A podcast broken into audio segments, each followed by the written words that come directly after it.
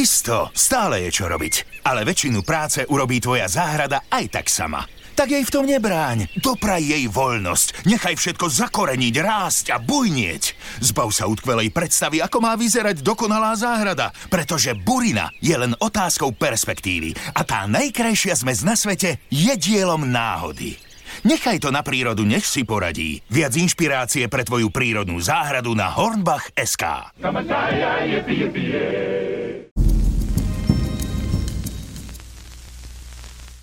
Slovensko zakázalo dovoz niektorých ukrajinských surovín. Mojím hosťom je dnes minister pôdohospodárstva Samuel Vlčan. Vitajte. Dobrý deň, ďakujem za pozvanie. Pán Vlčan, skôr než sa dostaneme k tej hlavnej téme tých ukrajinských surovín, tak by som sa vás opýtal na to, že kto vlastne vy ste politicky, koho vy vlastne teraz zastupujete? Vy ste nominant premiéra Hegera, ale predtým ste boli uh, vlastne nominant Oľano na ministerstve pôdohospodárstva, myslím tým štátny tajomník ešte na začiatku. Ale teraz už nemáte s Oľano nič spoločné. Správne ste povedali, že ma do pozície ministra navrhol pán premiér Heger, ktorý bol v tom čase v predsedníctve Oľano, takže som nominantom Oľano. A potom, čo pán premiér si zvolil vlastnú politickú budúcnosť mimo Oľano, na moje prekvapenie pán predseda Matovič povedal, že nezodpovedá Oľano politicky za rezort pôdohospodárstva. Ja zastupujem predovšetkým záujmy slovenských poľnohospodárov, spracovateľov, potravinárov a záujmy spotrebiteľov, na všetkých, ktorí kde nekonzumujeme potraviny. A to je pre mňa dôležité. Že nie ste v novej strane Eduarda Hegera demokrati, ani neplánujete kandidovať. To ste už avizovali, že neplánujete, takže nič sa na tom nemení. Nie, nič sa na tom nemení. Ja som povedal aj pánovi premiérovi, že v najbližších predčasných voľbách nebudem kandidovať a to moje rozhodnutie platí. Dobre, poďme na tú hlavnú tému. Vlastne zakázali sme dovoz ukrajinskej a teraz pšenice, jačmeňa, ovsa, kukurice, cukru, medu, ovocia, zeleniny a semien, ale je stále povolený prevoz, teda len na Slovensku sa to asi nemôže vykladať, tak to chápem. Ano. Čo boli hlavné dôvody?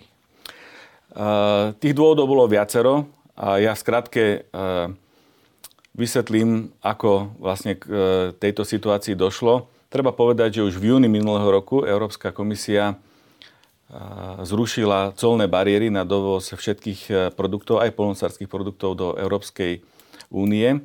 Ale ešte predtým sme sa snažili Ukrajine po vypuknutí vojny na Ukrajine pomôcť ukrajinským partnerom dostať čo najviac obilia prostredníctvom tzv. Koridorov solidarity k ich odberateľom, hlavne v Severnej Afrike a na Blízkom východe. Takže nejaká časť toho obilia sa aj preskladnila, ale v režime tranzitu na území Európskej únie.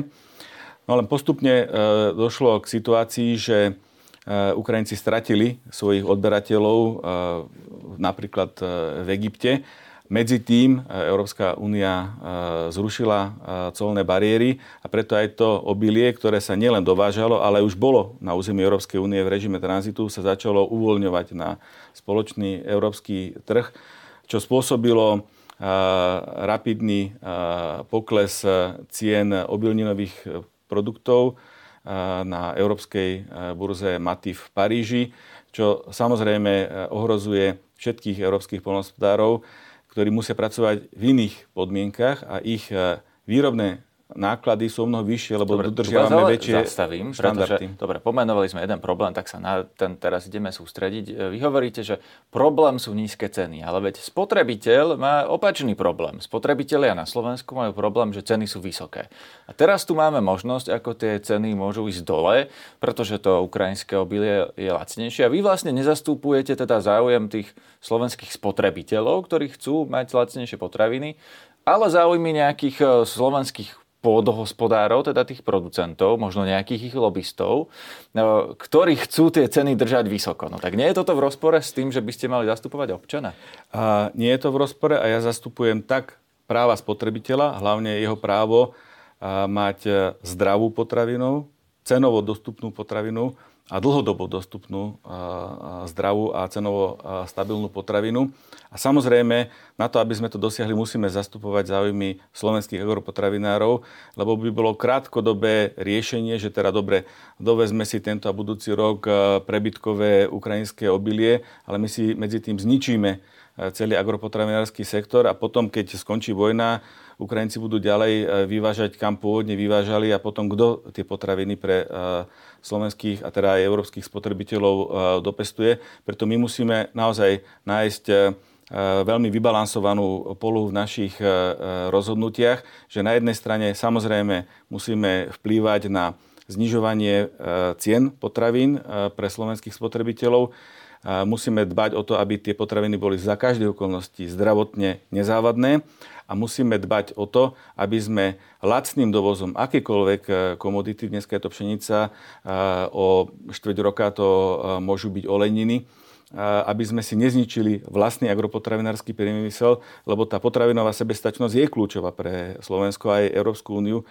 A to, že je to kľúčové pre celú Európsku úniu, najlepším dôkazom je, že od vzniku Európskej únie najväčší balík peňazí, ktoré sa rozdeľujú zo spoločného európskeho rozpočtu, ide práve do poľnohospodárstva, aby sa zabezpečila cenová stabilita potravín a zdravotná nezávadnosť ano, potravín, čo v iných častiach sveta je problém. Tomuto rozumiem, tak poďme opäť si to rozmeť na drobné.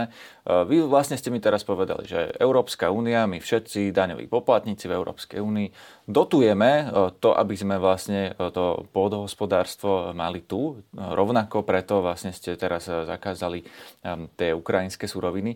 Ale nebolo by predsa lepšie, aby sme to nemuseli dotovať, nebolo by pre nás všetkých lacnejšie, keby sme to teda nevyrábali tu? Keby sme dovážali dlhodobo lacné potraviny tam, kde ich vedia vyrobiť lacnejšie, veď tak funguje trh v, aký, v akomkoľvek inom odbore. Nie? Keď dovážete elektroniku, tak ju dovážete z Číny, pretože tam ju vedia lacnejšie vyprodukovať. Prečo potrebujeme vlastne financovať z našich daní drahých francúzskych farmárov, nemeckých farmárov, aj slovenských farmárov, ktorí jednoducho nie sú konkurencieschopní voči tým zahraničným? No, uh, my uh, tými dotáciami pre poľnohospodárov dotujeme vlastné potraviny.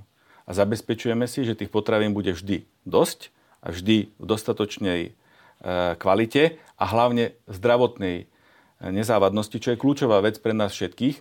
A práve aj ten najnovší prípad, uh, kedy sme zaistili až tisícpäťsto tón kontaminovanej pšenice, je dôkazom toho, že má zmysel tieto prísne európske pravidlá dodržiavať. Navyše, tu nejde len o zdravotnú nezávadnosť samotnej potraviny alebo plodiny, ale tu ide aj o proces pestovania rastlinných poľnohospodárskych plodín alebo chovania hospodárskych zvierat, kedy na slovenského a iného európskeho poľnohospodára sú kladené o mnoho vyššie environmentálne nároky, lebo my chceme, aby nielen tá plodina bola zdravá pre konzumenta, pre ľudské zdravie, ale aby aj ten proces výroby, pestovania bol šetrný k životnému prostrediu, aby sme nepoužívali pesticídy, ktoré nám jednoducho budú otravovať naše vtáky, budú poškodzovať podzemné vody. To je všetko dôležité a ano, niečo to stojí. Pri pesticídoch vlastne sme aj teraz, keď hovoríte o tom, že tá pšenica bola kontaminovaná, tých tisícpäťsto tón z Ukrajiny, ktoré ste objavili. Ale nebola to zbytočná panika, pretože sa ukazuje, že iné testy tam našli vlastne síce rovnaké hodnoty, ale keďže tam je vraj nejaká až päťdesiat percent na odchýlka prípustná, keď ju započítame do toho, tak sa to tesne do tej európskej regulácie zmestí. Tá ukrajinská, to ukrajinské obilie testované, teda súkromné laboratórium tvrdí, že je to v poriadku. A druhá vec je, že my máme vlastne túto prísnu normu len tri roky a pred tými tromi rokmi vlastne aj tá ukrajinská pšenica by tou európskou normou prešla. Takže my sme vlastne o, takéto obilie jedli doteraz, alebo produkty z neho, a zrazu je prísnejšia norma a teda sa nezmestí do našich regulácií. Nie je to len nejaká zbytočná byrokracia, teda zbytočná panika? Nie, nie, je to zbytočná panika. Vysvetlím. My sme vo vzorke obilia našli tromi akreditovanými testami zakázanú látku. To je predovšetkým potrebné povedať. Látku, ktorá je v Európskej únii zakázaná. A máte pravdu, tá látka bola povolená do roku dvetisícdevätnásť. Čiže všetci sme jedli aj túto látku do roku dvetisícdevätnásť. Áno, do roku dvetisícdevätnásť táto látka bola povolená, len aj v tom roku dvetisíc devätnásť bola povolená maximálna prípustná norma na kontamináciu, tzv. Reziduum tejto látky už v tej samotnej plodine, ktorá aj pri tých testoch, ktoré sme urobili my, bola prekročená. A opravím vás, tie laboratórne výsledky zo súkromného laboratória potvrdili tú istú látku, len potvrdili v o niečo nižšej koncentrácii. My sme ju našli v koncentrácii, ktorá dva celé šesť násobne prekračuje tú maximálnu prípustnú normu a oni ju našli v koncentrácii, ktorá je v jeden celé deväť násobku, čiže približne v dvojnásobku a hovoria, že keďže sa dá uplatňovať päťdesiat percent tolerancia, tak by to mohlo byť podľa, pod normou. V tomto prípade to ale nevieme uplatniť, túto päťdesiat percent toleranciu, ak by aj ich test bol správny, z dôvodu, že ide o zakázanú látku. Čiže v prípade zakázanej látky sa žiadne reziduum zakázanej látky nemôže vyskytovať v potravinách a ani iných výrobkov, teda ani v krmovinách. A ak by aj bola bývala táto vzorka zachytená pred rokom dvetisíc dvadsať alebo pred rokom dvetisíc devätnásť, tak by prekračovala vtedy prípustnú normu. Je aj pravdou, že dvadsať rokov dozadu bola tá maximálna prípustná norma nie nula celá nula jedna miligramov, ale nula celá nula päť. Takže päťnásobne vyššia hranica. A vtedy by táto vzorka bola približne na polovici tej prípustnej hranice. Viete, ale pred päťdesiatimi rokmi sme si všetci dávali na strechy eternit a dneska vieme, že je to nebezpečné a je to zakázané. Ano, rozumiem. Dobre, ale táto pšenica predsa smeruje k nejakým spotrebiteľom, mala smerovať do Afriky. To znamená, že Afričania to bežne jedia, pre nich to nebezpečné nie je a pre nás áno? Myslím si, že je to pre Afričanov rovnako nebezpečné ako pre nás, ale v Európskej únii, v Spojených štátoch, v Austrálii a v iných vyspelých krajinách sveta je táto látka, chloropyrifos, zakázaná práve pre jej nebezpečnosť. To, že iné krajiny z hlavne ekonomických dôvodov ešte túto látku sami používajú vo vlastnom poľnohospodárstve a teda ju ani nemôžu zakázať, keď sa objaví napríklad v tom ukrajinskom obilí, je pravda. Ja verím, že aj oni, keď e, e, budú ekonomicky silnejší, tiež pristúpia k podobným opatreniam. A zrejme sa stalo to, čo vy naznačujete, že pšenica, ktorá bola určená pre severoafrický trh, sa dostala do Európskej únie, zachytili sme ju my a to chcem naozaj zdôrazniť, že zachytili sme ju ako prvý, napriek tomu, že sa tej ukrajinskej pšenice na Slovensko doviezlo násobne menej ako do Poľska, Maďarska alebo iných európskych krajín.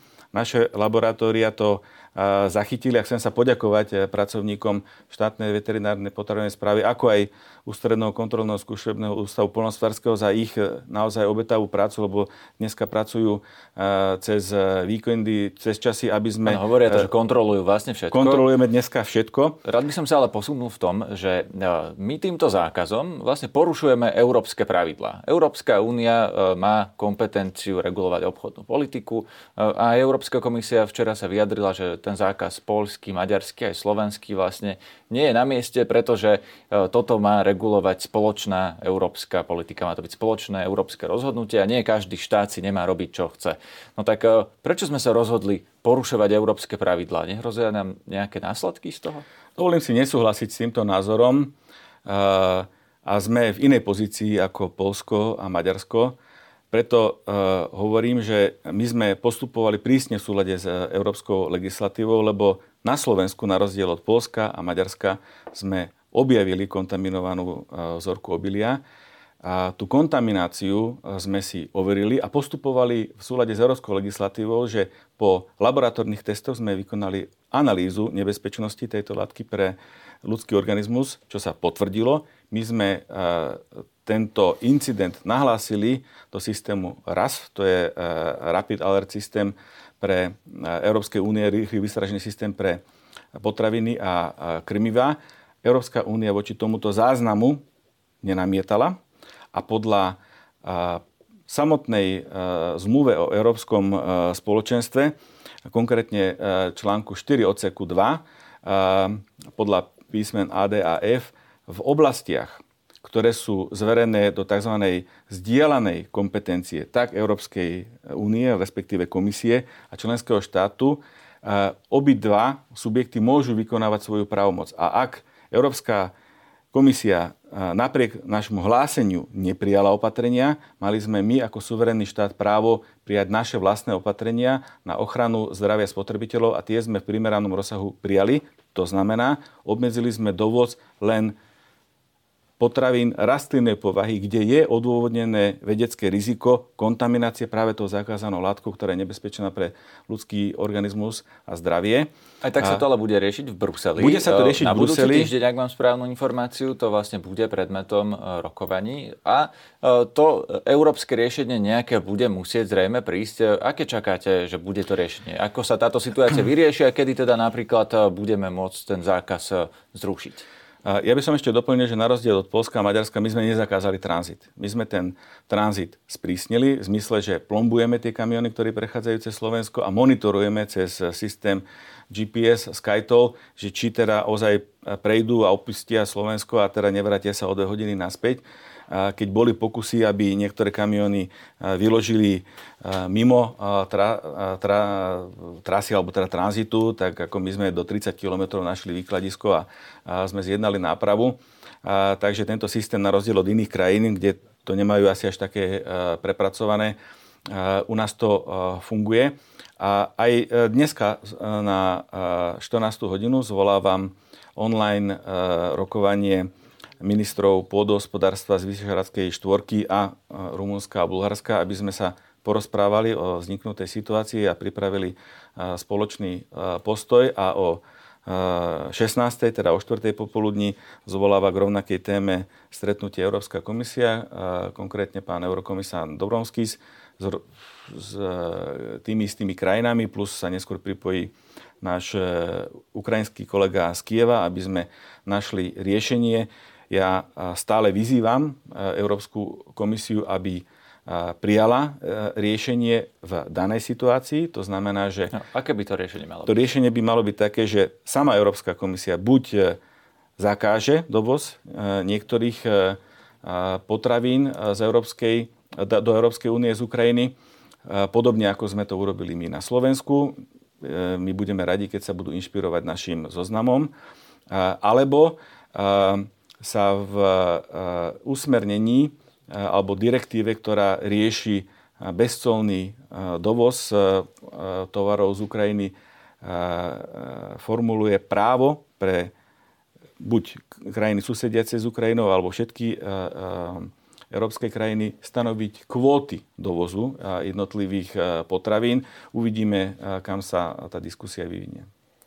Dobre, to by bolo uh, asi všetko z tejto témy, tak poďme na inú. Ja sa vás možno, že by som doplnil, doplnil to, že... potraviny a ich pôvod. Áno, áno, ja by som doplnil možno, že ešte jednu myšlienku.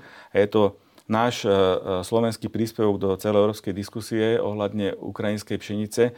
My sme navrhli, aby Európska komisia vytvorila osobitný európsky finančný nástroj, ktorý by mal fungovať v spolupráci so Svetovým potravinovým programom, že Európska komisia by zafinancovala výkup nadbytočnej ukrajinskej pšenice ukrajinskou vládou priamo na Ukrajine a prostredníctvom Svetového potravinového programu by sa do tretích krajín táto pšenica odviezla. My samozrejme navrhujeme, že využite aj naše testovacie kapacity, aby sme aj tých odberateľov v iných častiach sveta ubezpečili, že nebudú odoberať obilie, ktoré je akokoľvek kontaminované.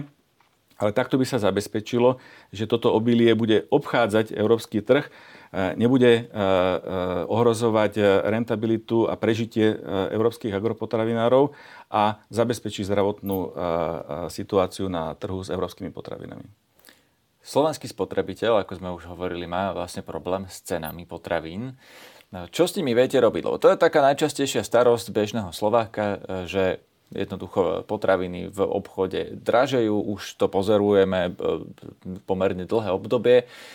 Tak stropovanie sa ukázalo, že neúplne funguje, že niektoré veci sa zastropovali na tej pomerne vysokej úrovni a zrazu sú, je tam síce strop, ale je to aj tak drahé. Tak čo vy ako minister pôdohospodárstva ešte v tomto volebnom období viete s tým urobiť? Uh, cenová uh, inflácia je faktom v celej Európskej únii. Potraviny rastli z toho najviac v celej Európskej únii. V priemere Európskej únie potraviny rastli viac ako osemnásť percent medziročne, u nás až cez dvadsaťosem percent, ale stále na Slovensku približne o dvadsať percent menej narastli potraviny ako v Maďarsku. A treba povedať, že iné krajiny, ktoré sa snažili prijímať nejaké opatrenia, ako napríklad Poľsko, že znížilo dé pé há na potraviny na nulu, tak oni mali nárast dvadsaťštyri percent. Takže nefungujú tie opatrenia. A, a, Či Orbán, keď zastropoval, alebo Poliaci znížili ich dane, toto nefunguje. Absolútne to nezafungovalo. A, a ja som si vedomý, že musíme ochrániť hlavne tých a, a, obyvateľov, ktorí sú vo finančnej núdzi a sú odkázaní.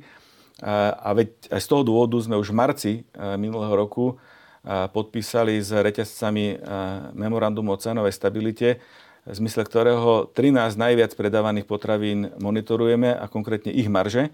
A za to obdobie posledného roka sa potvrdilo, že tie marže obchodných reťazcov na týchto trinástich najpredávanejších potravinách poklesli.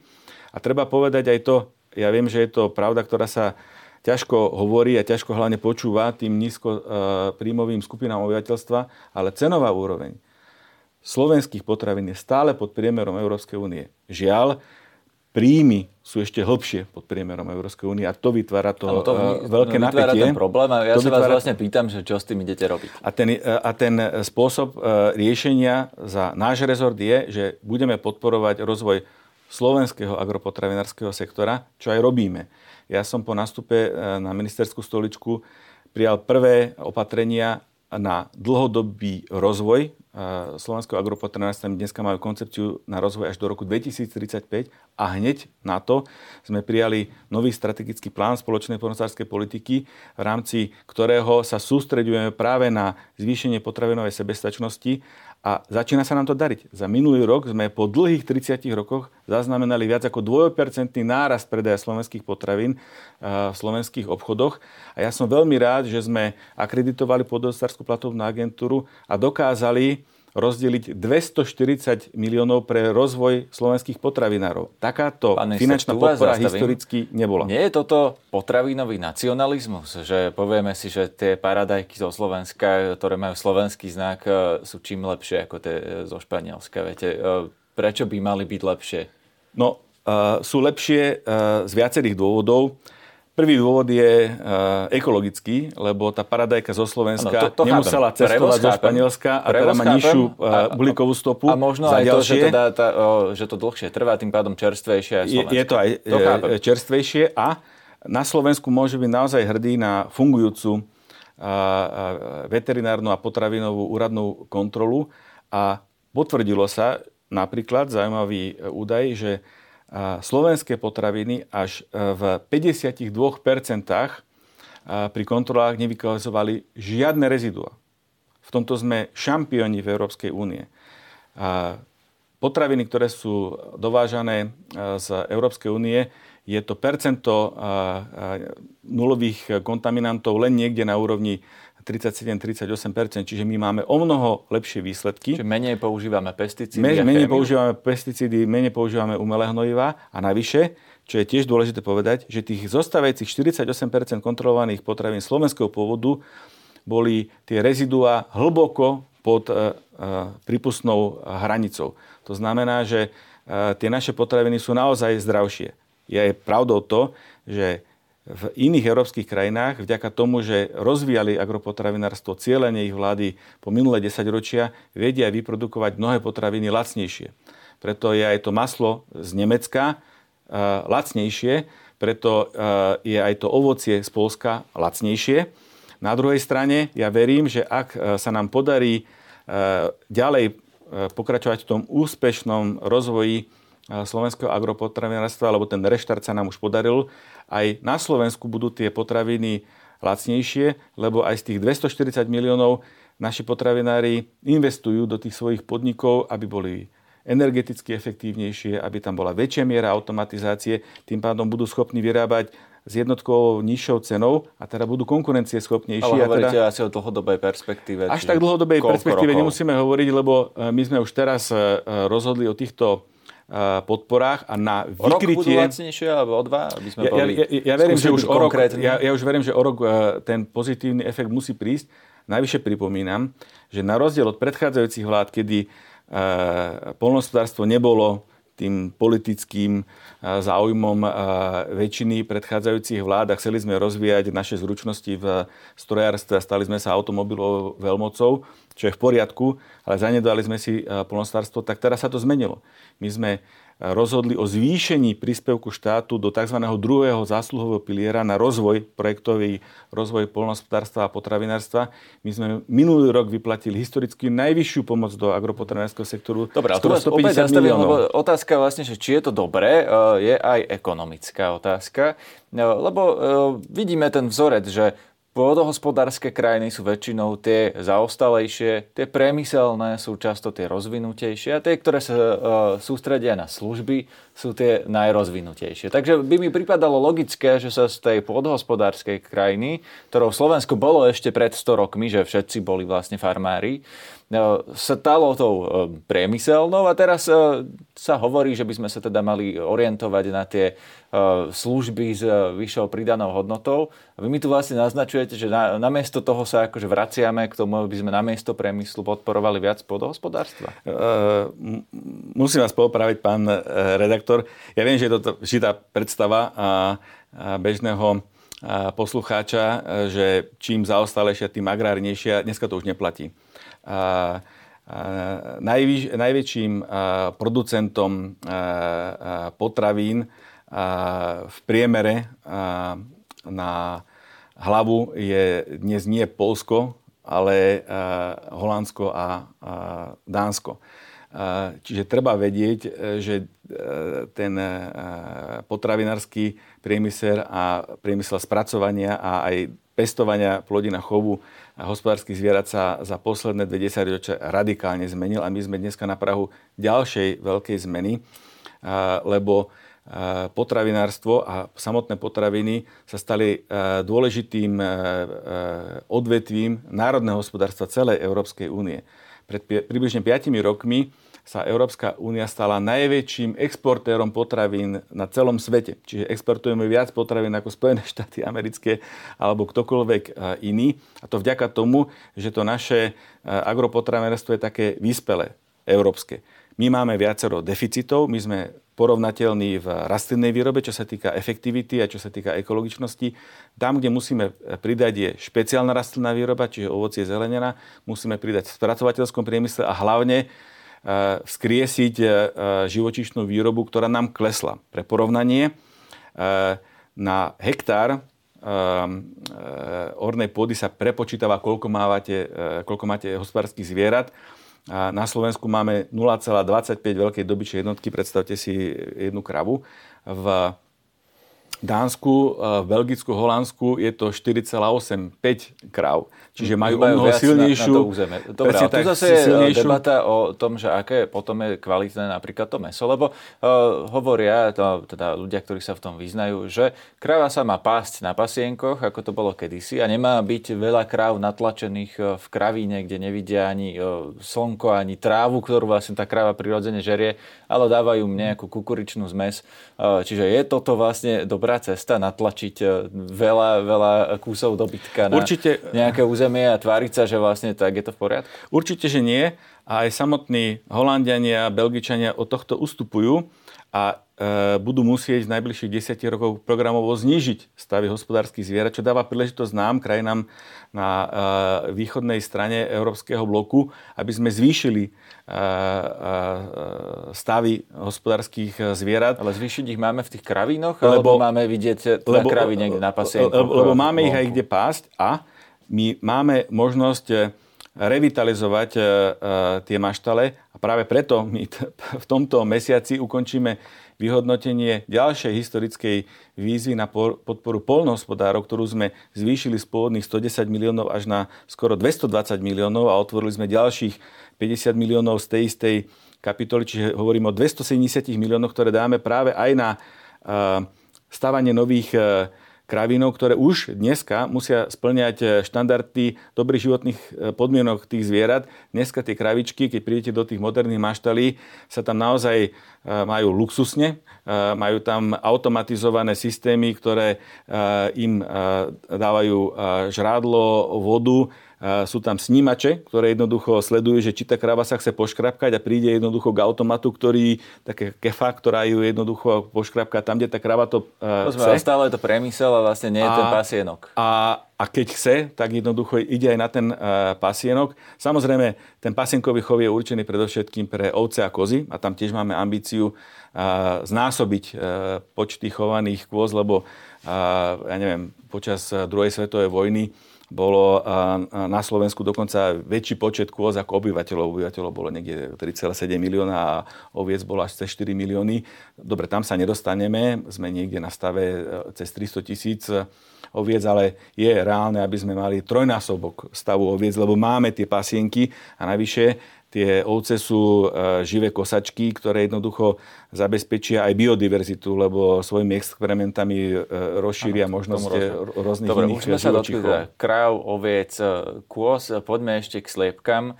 Teraz je aktuálny návrh v parlamente na zákaz ich klietkového chovu. Hydinári sú proti. Aktivisti zase tvrdia, že tie sliepky v tých klietkách trpia, že teda mali by sa zakázať tie klietky. Máte aký názor? Treba povedať, že už v roku dvetisícdvanásť sme na Slovensku prešli na tzv. Rozšírený klietkový chov. To znamená, že tie sliepky môžu byť chované len v klietkach, kde tá jedna nosnica má aspoň sedemstopäťdesiat centimetrov štvorcových, kde časť tej klietky je určená na to, kde je podstielka pre tú sliepku.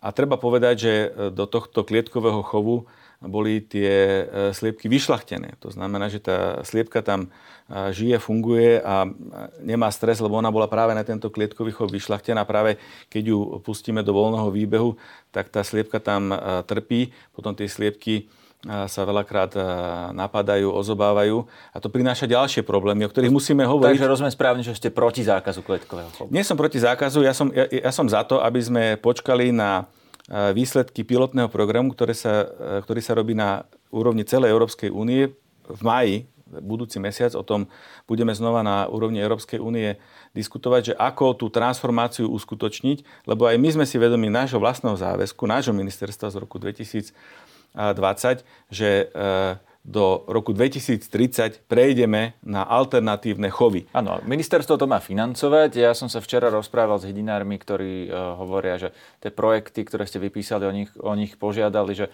za prvé ešte nedostali odtiaľ ani euro od toho roku dvetisícdvadsať.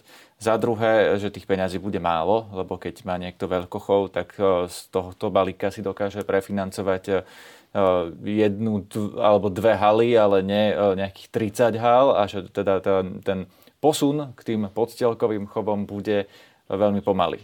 Ako som povedal, my práve teraz vyhodnocujeme a teda ukončujeme vyhodnotenie vízy za dvesto dvadsať miliónov, kde sme videli, že sú prihlásení aj chovatelia nosníc, aby si zmodernizovali svoje chovy a prešli prípadne na alternatívne chovy. Ja aj rozumiem chovateľom nosníc, ktorí naozaj do toho roku dvetisícdvanásť investovali veľké prostriedky na modernizáciu a rozšírenie tých klietok v tých klietkových chovoch, ich ekologizácií.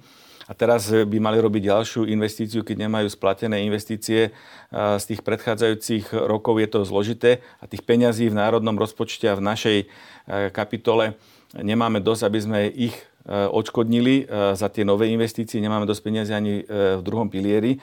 A preto hovorím, že ak to chceme urýchliť, ten prechod na alternatívne chovy, budeme potrebovať aj finančnú podporu zo strany Európskej únie, ktorá hovorí, že áno, chce sa o tom baviť, ale tiež chce počkať na tie výsledky toho pilotu, ktorý som zmieňoval.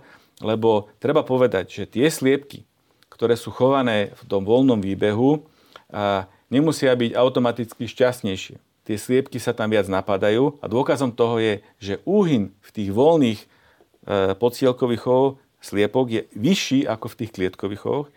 Potvrdilo sa, že aj kontaminácia tých samotných vajíčok je z tých voľných chovov vyššia ako z tých klietkových chovov a navyše faktom je tiež, o čom teraz e, diskutujú vedci, že v prípade, keď máte ten voľný chov a máte tam dokonca výbeh mimo zastrešenej plochy, je tam väčší podiel parazitov, väčší podiel pé cé bé látok a tak ďalej, čo všetko nám ide jednoducho do toho vajíčka. A aby ste... riziko vtáčej chrípky. Riziko vtáčej chrípky. Opýtať, či a... na Slovensku vlastne táto vtáčia chrípka je aktuálna otázka. Áno, je to, je to veľký či problém. Či sa toho máme obávať a či uh, teda vy my ste mi práve naznačili, že ako keby tá uh, sliepka v tej klietke uh, má bezpečnejšie prostredie voči vtáčej chrípky. No, uh, určite, že áno. A, a, a dopoviem, že práve tieto riziká zdravotné, spojené s tým voľným chovom a dokonca výbehom, vedú k tomu, že tí chovatelia musia vo zvýšenej miere používať okrem iného antibiotika, aby tie chovy udržali zdravé. V tých voľných výbehoch. V tých voľných výbehoch, čo pri, prináša samozrejme riziko, že tieto antibiotika sa v nejakej reziduálnej forme dostanú aj do tých vajíčok, ktoré my potom konzum, konzumujeme a vzniká riziko antibakteriálnej rezistencie, čo je najväčší problém, ktorý si myslím, že pred ľudstvom ako takým stojí. A nechcem byť zlým prorokom, ale tak, jak pred sto rokmi sme tu mali španielskú chrípku ako nejakú zoonózu, pred dvomi roky sme tu mali COVID ako nejakú zoonózu, tak ako je reálne riziko, že práve táto antimikrobiálna rezistencia tiež pôvodom od zvierat bude najväčším ďalším problémom ľudstva. No dobre, ale keď už ste pri tom covide... Preto musíme byť veľmi opatrní v zavádzaní nejakých nových pravidiel. Aktivisti zase hovoria, že keď sú tie sliepky na malom priestore, tak je to ako keď sú na malom priestore ľudia, že napríklad taká vtáčia chrípka, alebo COVID, alebo iná podobná nákaza sa tam oveľa rýchlejšie šíri. To nie je vôbec pravda. Tie chovy klietkové, hlavne s tými rozšírenými klietkami, sú bezpečné, aby tam nedošlo k žiadnej ani kontaminácii a ani zavlečeniu nejakej choroby. A hlavne tá produkcia vajec je nielen ekonomickejšia, ale aj zdravotne bezpečnejšia. Ja rozumiem uh, tej nálade väčšiny obyvateľstva, že veď uh, tým sliepočkám musí byť lepšie, keď behajú, ako sme to videli u starej máme na dvore, ale vedecky, prísne vedecky tomu tak nie je. Ďakujem vám za rozhovor. Ďakujem za pozvanie.